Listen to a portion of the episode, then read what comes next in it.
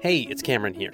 Are you intrigued by how technology like artificial intelligence and cloud computing are affecting geopolitics?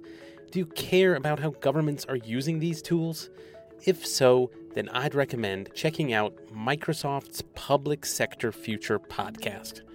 Head over to aka.ms slash public sector future to find all the episodes, or just search for Public Sector Future wherever you get your podcasts.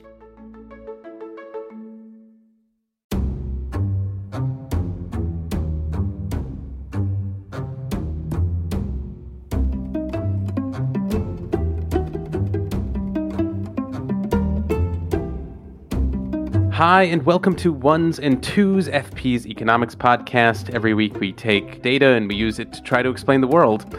I'm Cameron Abadi, FP's deputy editor, with you in Berlin, Germany. As always, Adam Tooze, FP's economics columnist and Columbia University professor, is with us in New York. Hi, Adam. Hi, Cam. Our data point this week is 157. That is the number of tanks that the West has agreed now to send to Ukraine in its war with Russia. Tonight, in a major reversal, President Biden announcing he's sending 31 powerful American Abrams tanks to Ukraine. It's been hailed as a turning point in the war. Washington says the 31 Abrams tanks promised to Ukraine are the most capable in the world. After weeks of pressure from Western allies, Germany announcing this morning it will send those Leopard 2 tanks to the war zone joining the United States in doing so. Our Fred Pleitgen joins us live. That is the product of very long running and pretty protracted negotiations among the various countries involved, specifically Germany and the United States, which went down to the wire this week in sort of horse trading over the conditions under which they'd be sending tanks to Ukraine. A deal finally did get worked out, but we thought we'd kind of look under the hood, as it were, and try to discuss the economics of the tank more generally. So, Adam, first, to set the military context here, just a basic question what is the military significance of tanks to begin with? I mean, we've sent a bunch of war machines to Ukraine, so that's nothing new. We've sent other armored vehicles, even. So, what is it that tanks distinctively do that these other machines don't or can't?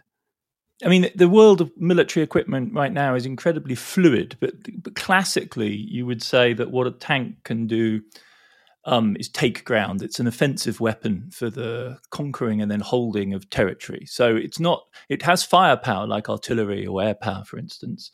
Um, but um, it, it's on the ground, um, you know, on its tracks, uh, crunching its way through the terrain.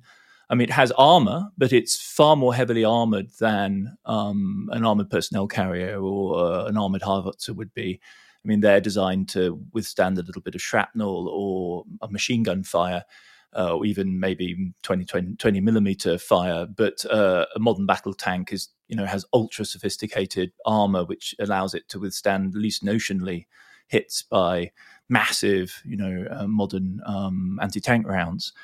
Um, so it has it has um, it's on the ground. It has it has armored protection and it has a gun, uh, a very very powerful armament. Um, standard NATO would be 120 millimeter cannon, um, which can fire a shell going at about a mile a second or in a on a straight trajectory. So this isn't like a an indirect fire weapon like an artillery weapon, you, you point the gun at what it is you want to kill and pull the trigger, and a second later it explodes into pieces um, at huge distances, like kilometers away. And that's what that's really what makes tanks um, key is that they can maneuver under fire because they're protected. They can maneuver fast and over all terrain, and um, they have incredible hitting power themselves, often with machine guns as well and various types of grenade launchers and so on.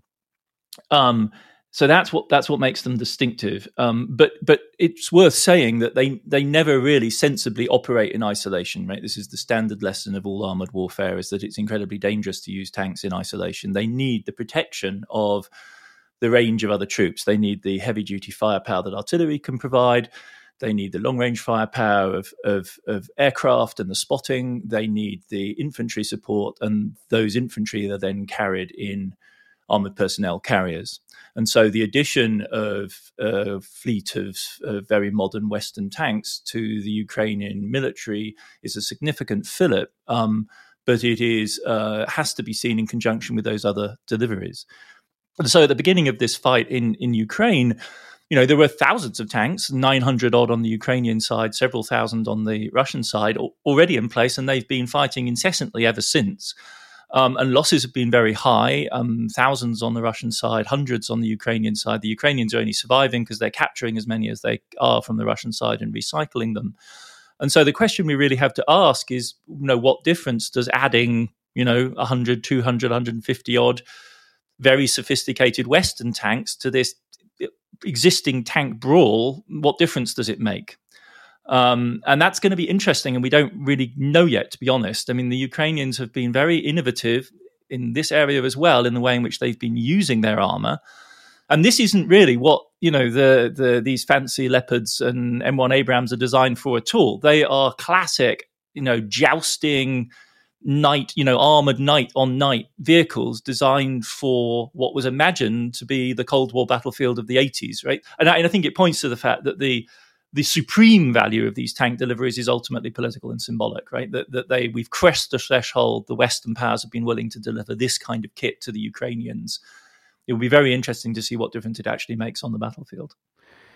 Yeah, among all this debate, there seemed to be a consensus that it's the German produced Leopard tank, as opposed to the US produced Abrams tank that you mentioned, that would really be the best one for Ukraine to receive. And I guess I was wondering what that consensus exactly consisted of, whether this was an argument about the military merits of that specific machine in question, or is there an underlying economic argument? I mean, is this really an argument about the industrial or logistical ecosystem that services these machines, or something about the manufacturing of this specific Leopard tank that makes it most suitable for Ukraine? Well, it's a combination of the two, as the as the name suggests. Quite self consciously, in the 60s, when West Germany was reviving its tank industry after the hiatus of World War II and the defeat, they self consciously connected to the famous chain of models that were the Panther and the Tiger. And so, when they Germany started building a new tank, it was the Leopard. Um, the first Leopard 1s uh, came out in the 60s, and the Leopard 2 that we're talking about now is a late 1970s, early 1980s um, uh, weapon. They're reckoned to offer the best combination of firepower, armored protection, and technological sophistication. And that's what you're looking for in a tank is a kind of blend, a cocktail of these different attributes. Um, so, what is it that really makes a tank more or less popular? Um, one issue is uh, fuel consumption. So, the Leopard is a classic diesel driven vehicle, very, very powerful diesel, 1500 horsepower, something like that. The M1 Abrams is a turbine, um, which consumes a huge amount of kerosene, not regular diesel fuel according to American estimates, it consumes about 80% more gas than, than a Leopard would, which in a constrained logistical situation like the Ukrainian one is a huge disadvantage to using the M1 Abrams. Um, the, the Leopard has got a good combination of striking power and armor. It has good fire control and this is the crucial thing. Can you fire do you have to do you have to stop and halt and park the tank to fire accurately? Because if you do of course you become much more vulnerable because you become a target and you have to slow down and find a position. The leopard like the m1 abrams has highly sophisticated fire control which means it can hit targets of about two square meters at you know thousands of meters range with very high degrees of reliability so it can really put shells on target even whilst moving around um, what it lacks, and this is significant, is much combat experience. Um, this is a tank that's been widely bought and trialed, and troops around the world have trained in it, but it doesn't have actually that much combat experience. It wasn't deployed in the Iraq wars of the 90s and the early 2000s because Germany didn't put troops in harm's way in those conflicts. Um, and when the Turks did deploy the Leopard model um, that um, we are going to be delivering to the uh, Ukrainians, which is the 2A4, when they deployed that in the fight against ISIS, um, it, it, didn't do very well. It was it was actually a bit of a scandal between the Turks and the Germans. At least one Turkish crew paid with their lives. Uh, maybe in the order of nine to ten leopards were destroyed or immobilized by various types of anti-tank grenade, improvised explosive device. The Germans' answer is, well, this is not a weapon designed for that kind of close quarters fighting. The Turkish didn't deploy enough infantry around it to give it the protection it needs. In other words, they became sitting ducks, a little bit like the Russian tanks have become sitting ducks in the fight with Ukraine. Um, but there's questions I think to be asked about the armored strength of the of the Panther, whether it will stand up to modern anti-tank rounds. In other words, there's going to be losses. These things are not wonder weapons. It isn't going to be like the M1 Abrams against the Iraq's tanks in the 1990s, where they destroyed hundreds, if not thousands, of Iraqi tanks with zero American losses. And one of the issues about the Leopard is how how it's it's lighter than the M1 Abrams. It it, it should go well, in other words, in off-road terrain but it's heavier than the tolerance of most Ukrainian bridges. And so the, there are serious issues, I think, about how it's going to be deployed, and, and given its immobility across rivers, whether or not you know it's the lines of attack will be too predictable. The Ukrainians don't care. You know, they, they just want Western high quality armored vehicles delivered to them on a plate, and they've achieved that. Um, they're not like I've said. This is this is not going to be the decisive weapon one way or the other. It's it's icing on the cake as far as they're concerned. It will certainly help.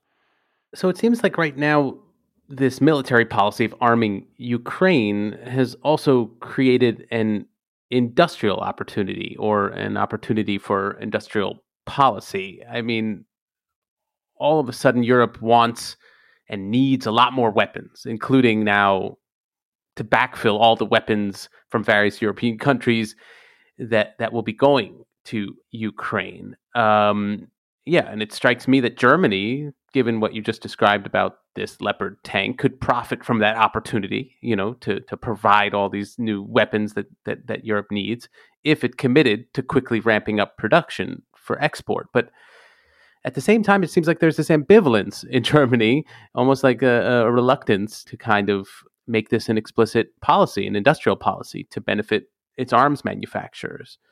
I mean, is that an accurate description of sort of Germany's relationship to that policy? And if they are so reluctant, who might profit instead? Could Americans kind of swoop in to take Germany's European customers away from it?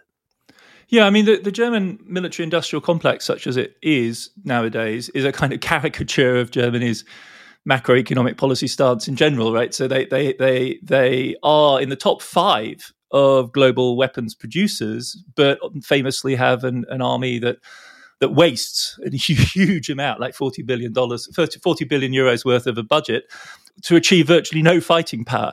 And so the, the German military industrial complex essentially lives through exports. And that, so they already have, they always have and this has has uh, you know created huge tensions politically because Germany has very stringent conditions on the sort of countries it will sell them to. So, for instance, there was a very juicy contract for leopards on offer from the Saudis, and the German government vetoed it because of their involvement in the war in war in Yemen. Um, Rheinmetall is certainly doing very well out of the war. Um, its stock is is way up. If you'd invested in European armament stock um, this last year, you would have doubled your money um, and its profits are, are booming.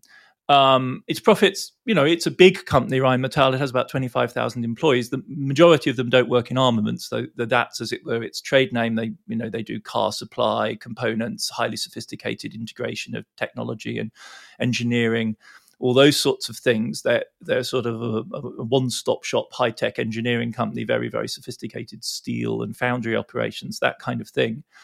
Um, and so they will certainly do well out of this. They, they, in fact, estimate that that it's going to be ammunition that will really be the the big seller um, because that gets consumed. Um, Rheinmetall says they they have um, 139 Leopard tanks that they would be in a position to deliver to Ukraine relatively quickly um, of which 51 are of the Leopard 2. I mean, 88 are of Leopard 1 vintage, which seems I, I, sort of implausible that the Ukrainians would want those. They're, they're very they're very out of date, um, and they think they could probably produce about 30 of the Leopard 2A4 tanks um, by April or May.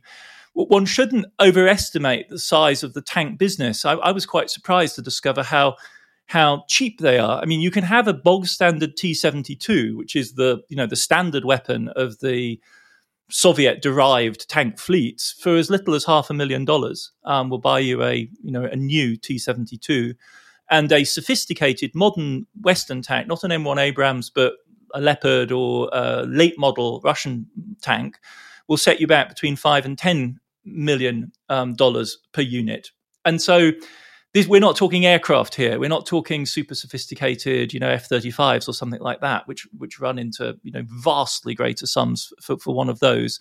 So even if you sold the Ukrainians, you know, a fleet of hundred, you'd be looking at a deal of about you know half a billion dollars, something like that, which which is not going to you know make or break uh, a corporation's, or it would only it would only matter to a corporation that was fairly medium sized to start with. This the tanks by themselves are not not huge business. We'll take a break here, but we'll be right back to continue talking about tanks.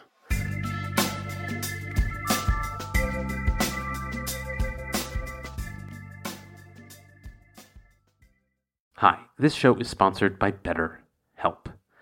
So, there's something I've been meaning to get off my chest, and it has to do with uh, Little League. My son is on a uh, Little League baseball team here in Berlin, and the coach is he's great. He's extremely devoted to the games, the practices. He also expects a lot of devotion from the parents, and I often end up feeling like I'm dropping the ball. Uh, you know, not literally, but you know, figuratively, in terms of getting my son to practice on time, making sure he's prepared for practices, etc. And uh, I've been called out a few times. No, I've been more than a few times. Uh, pretty regularly, I am called out by this coach in in, in, the form of text messages uh, admonishing me and I've been meaning to tell the coach that, you know, life is busy and I can't always uh, hold up my end of the bargain and, and, and, and it would be helpful if he would not be so pushy about everything. But I do not say that yet. Instead, I carry it around in my chest and this becomes a stressor. Uh, maybe you all have stressors of your own kind that you're carrying around, big or small. What we all should know is that if we keep these stressors bottled up, it can start to affect us negatively in all sorts of ways. And that is where therapy comes in. Therapy can be a safe space to get things off your chest. You can figure out uh, how to work through whatever it is that's weighing you down. And that's just skimming the surface of what therapy can do. And it isn't just for those who have experienced major trauma, it's for everyone, whether you have a baseball coach in your life you've been meaning to talk to, or another loved one. If you are thinking of starting therapy, give BetterHelp a try. It is entirely online. It is designed to be convenient, flexible, and suited to your schedule. Just fill out a brief questionnaire to get matched with a licensed therapist and switch therapists at any time for no additional charge. Visit betterhelp.com slash ones twos today to get 10% off your first month. That's betterhelp, H-E-L-P dot com slash ones twos. Get it off your chest with BetterHelp. Okay, we're back, and we're still talking about tanks. So, this very protracted debate about providing tanks to Ukraine, all of this diplomacy that was happening between various governments about providing these tanks, it got me wondering why aren't there other sort of private sector financial solutions to the kind of problem that Ukraine is facing, you know, of procuring military equipment? I mean, we're talking about a country whose existence is at stake, and other neighboring countries have also declared, you know, this threat from Russia to be a vital national interest of their own. So I, I'd imagine there are just kind of few limits to the spending they'd be prepared to undertake to get their hands on the necessary military equipment. So if Germany was being intransigent these, you know, past couple weeks, reluctant to provide military equipment, why don't kind of other private manufacturers step in to innovate, develop customized tanks maybe for this kind of war? I mean, what are the bottlenecks to innovation in this kind of situation? I think I mean it's a fascinating question. Really got really got me sort of scurrying around to some corners of the internet I didn't expect to end up in. Um, I mean, um, I mean, first of all, you're absolutely right. The Ukraine situation is desperate. It's desperate in several different respects at once, right? So it's not just struggling on the battlefield; it's also struggling for economic and financial survival. So Ukraine is not an actor with an unlimited budget. Um, you know, as much as much as you might want to adopt a sort of Keynesian position that they can afford anything they can do, they are powerfully constrained by financing, by getting hands on dollars and, and funding, other than in the official channels of the of the aid programs coming from the United States and Europe and and um, their friends. So there is, in fact, a very lively Ukrainian private arms purchasing operation going on. Uh, animated by the Ukrainian government itself and by a lively undergrowth of private arms dealers or would be arms dealers who sent the chance of an opportunity here but it is um, two orders of magnitude smaller than the you know the big national programs being announced by the US. So I think the State Department has authorized in the order of about three hundred million dollars worth of private led arms deals for Ukraine. So that is you know Ukrainian government money flowing through private channels to brokers who then, for instance, have you know scurried up uh, a big consignment of former Soviet ammunition somewhere or you know some tanks in Bulgaria that might be available for purchase. And those deals are being brokered by private dealers. The American government machinery is being very expeditious in issuing new licenses to people that want to make those kind of deals. And um, the market is there, but it's 300 million as opposed to 30 billion, right? So it's it's one percent of the scale of the effort being made at the national level. Um, why is why this disproportion? Because fundamentally, the armaments business is a government controlled business. It's a government controlled private business. It is the military industrial complex, right? This weird and sort of amalgam of government money for the greatest interests of state, national security, flowing into unambiguously private profit making profit incentivized businesses by way of middlemen uh, and middlewomen um, intermediaries that, that you know charge a commission in between. And and that that business is is is very tightly regulated um, for something politically visible like this. That doesn't mean that there isn't an undergrowth, but for the big deals, it's quite tightly regulated. You need end user certificates. You need to know where the stuff is going. You need to know where it's coming from. The American State Department apparently will will engage in a degree of leeway where as long as you're honest with them about the, the, the channels through which you intend to move the stuff they don't mind you issuing false end user certificates to people you're buying it from uh, but you hmm. have to be honest with them about the channel it's going through so you can tell the bulgarians it's going to poland when everyone knows it's going to ukraine but as long as you tell the Americans it's going to Ukraine, ultimately, you're not going to get prosecuted. On the issue of development, you know, if you're going to really incentivize big corporations to do large scale R and D, you have to wave billions of dollars in their direction, right? And you you have to be confident also if you're the corporation. So Pfizer was very reluctant to take Operation Warp Speed money. That you know what the time horizon is for the development project, that you can get the thing done in time for there to be a market, and that once you've done it, there will be a follow on market because making the first 10 or 100 of a new tank is ruinously expensive. And you don't really begin to make any profits till they're making a thousand or two thousand of them. So the initial contract you would want to be done on like a cost plus basis, and then you would roll it off. So you need all of that kind of security in place because there is the profit incentive to develop armored vehicles, but but you would need the promise, and the, the, the horrible fact is that you would need the promise that this war in its current form is going to go on for long enough to warrant you making that investment there's another wrinkle to this. It's a really fascinating story because what the Ukrainians preeminently want is Soviet derived designs because that's what their military are set up to use. The Russians can see them coming a mile away. So there is a shadow war going on between Ukrainian arms purchasers and their facilitators and Russian counter arms purchasers who, whenever they see the Ukrainians about to do a deal for, you know, some surplus Soviet era ammunition, swoop on the deal and outbid them. So this kind of shadow war is going on beneath the surface. All of it, however, is secondary to the big, essentially American to Ukrainian deals and the ones being brokered with the European governments, because that's where the big money is going to flow. Just a follow up question on the financing that you mentioned at the start of your answer here. I mean, when a country's existence is at stake, does that open up new kind of financial possibilities? I mean, can you uh, can a country that's very desperate can it mortgage its future in a way? Do financiers kind of crop up to like kind of come up with creative ways of financing under such desperate circumstances, or do they kind of just find all the avenues close on them when they're really in this kind of desperate situation? I mean, the basic logic is that of distressed borrowers everywhere, right? The, the more desperate you are, the harder it is to get the credit because the creditor can see you're desperate. And so a desperate person is not somebody you lend to. The person you want to lend to is somebody who doesn't really need your money, right? Um, so the situation deteriorates. Everyone can see how serious Ukraine's financial circumstances are. And as, and as I was saying, they are involved also for in an economic and social struggle for survival, not just a military struggle for survival.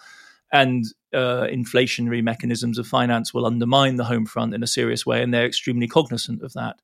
Um, they're also cognizant of the fact that they can get aid from the outside, and that is essentially what they are gambling on, right? That the aid will be forthcoming, it will come from the outside, and therefore they can finance it without destabilizing the home front. In extreme extremis, you you get the sort of brutal deals that we've seen in the African wars of the 90s and the early 2000s, where arms dealers take as collateral or even just as a form of payment, you know, the product of diamond mines, which then become the blood diamonds. So, one way of collateralizing a deal like this is to give an arms dealer an interest in a commodity that is, you know, truly fungible. Um, and mm. uh, those are the sorts of deals that we've seen across the across Africa in the 90s and the 2000s. Yeah, okay, that is what I was wondering whether they're kind of subprime lenders, you oh, know, yeah. who, yeah, I mean, who, yeah, yeah, who are there to kind of repossess the country in a way. Yeah, U- Ukraine is not quite of... in that situation. I mean, given okay. given its super prime backing, um, it's hoping it doesn't find itself in that situation. Well, finally, I wanted to ask about something you also mentioned in passing, and that's the symbolic significance of tanks. And I guess also the material effects that symbolism can have in a war. It does seem like the discussion around these tanks and the kind of amount of oxygen that discussion took up in our politics for this past week, yeah, it just seems to have some added meaning for the participants in this policy discussion beyond their military capabilities, strictly defined. Is that what people are talking about when they refer to the escalatory potential of providing tanks in the Ukraine war? That the tank signifies something more than you know what you described as pretty marginal improvements that it would provide on the battlefield. I think that's I think that's right. I mean, they have for, in their you know century of deployment been always shock and awe weapons. I mean, it, it's it must be an absolutely terrifying thing to be an infantryman in a trench with a with a tank rolling towards you. It's difficult to imagine, you know, amongst the various horrors of war, having your body smashed to a pulp um, by a tank must be one of the most terrifying things um, that, that, that people in combat face. Um, it's not by accident, I think, that so many of the memorials to World War II feature tanks. If you think about the Soviet war memorials in Berlin on Unter den Linden, that they have T-34s um, uh, uh, on them, not not pictures of soldiers, not not statues of soldiers, um, but but just the tank. Um, many Allied war memorials in you know on the Western Front in, in Normandy or on the on the route to Germany have have um, rusting you know Shermans uh, dotting dotting the way. Um, so they are they're kind of like the man in the man in armor, right? The knight in armor of the of the modern era. Um, we know there are men inside and vulnerable flesh that can be burned and crushed uh, and torn to pieces, but but at that moment they are men, overwhelmingly men, in an in an armored vehicle, uh, and that vehicle then stands in. But it's total. It's distorting. It's distorting in a double sense, right? It's distorting because then one tends to identify, as I, as I just have in a sense, with the vulnerable human flesh that faces these vehicles. And in the Ukrainian case, what we've seen is this extraordinary identification, this extraordinary, extraordinary potency of the story of the Ukrainian use of anti-tank missiles where you have a you know a bunch of fighters with a missile that launch this at the tank and then the tank explodes and there's a sort of cheer and you see this also in isis videos of the same sort of thing right there's this there's this um, human against machine kind of drama that is enacted which is which is totally distorting of what's actually been going on in the Ukrainian war because the Ukrainians have got tanks and used them extensively. And it's not as though we are now finally supplying them with tanks. They you know previously were fighting just with rockets against Russian tanks. It's also distorting in the sense that many tanks now fire rockets at other tanks.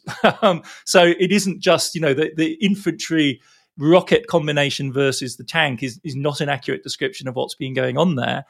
And so, we, as we're saying, we're just adding some Western tanks to an existing Ukrainian tank fleet. And the, the second thing is that I think it's widely agreed that the main killer in modern warfare, really from World War One onwards and before, but still today, is artillery.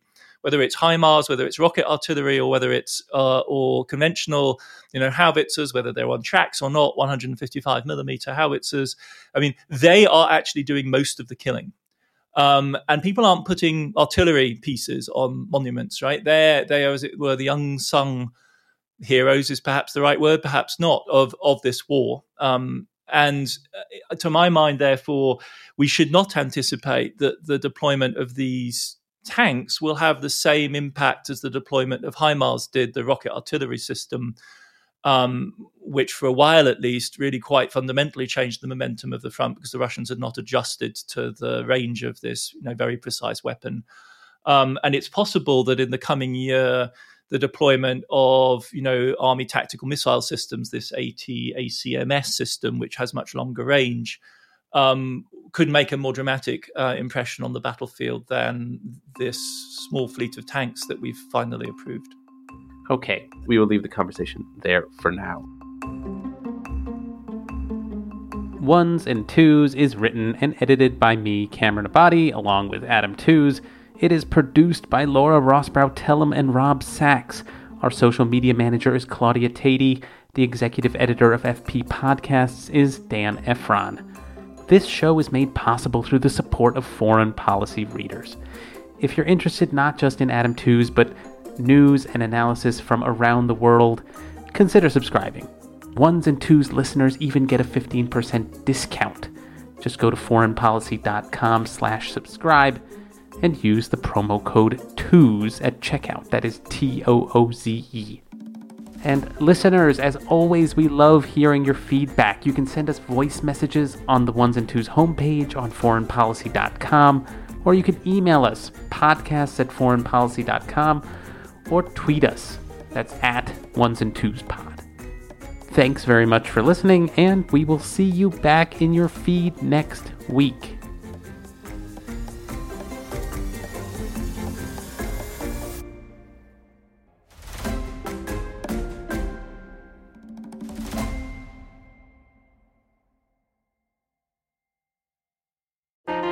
Politics has never been stranger or more online, which is why the politics team at Wired is making a new show, Wired Politics Lab.